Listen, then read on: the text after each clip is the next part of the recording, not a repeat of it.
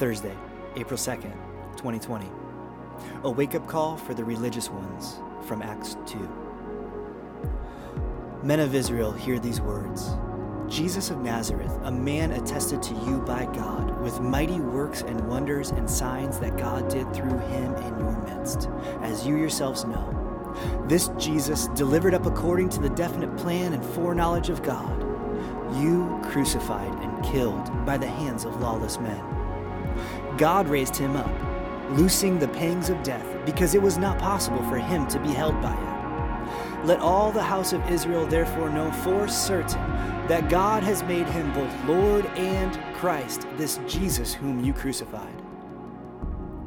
Now, when they heard this, they were cut to the heart and said to Peter and the rest of the apostles, Brothers, what shall we do?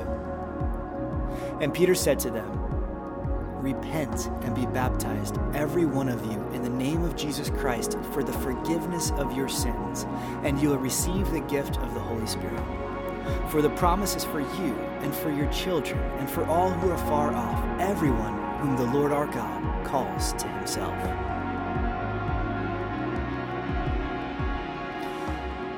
While Jesus died for both the religious and the irreligious, it was the overly religious who condemned Jesus to death. Whenever our Christianity doesn't reflect Christ, we are guilty of the same religiosity. And the cure for this is repentance. Repentance takes our works and lowers them and allows for God's work in Christ to be that which is most important for us. Today, let's remember Christ crucified and turn away from ourselves and turn towards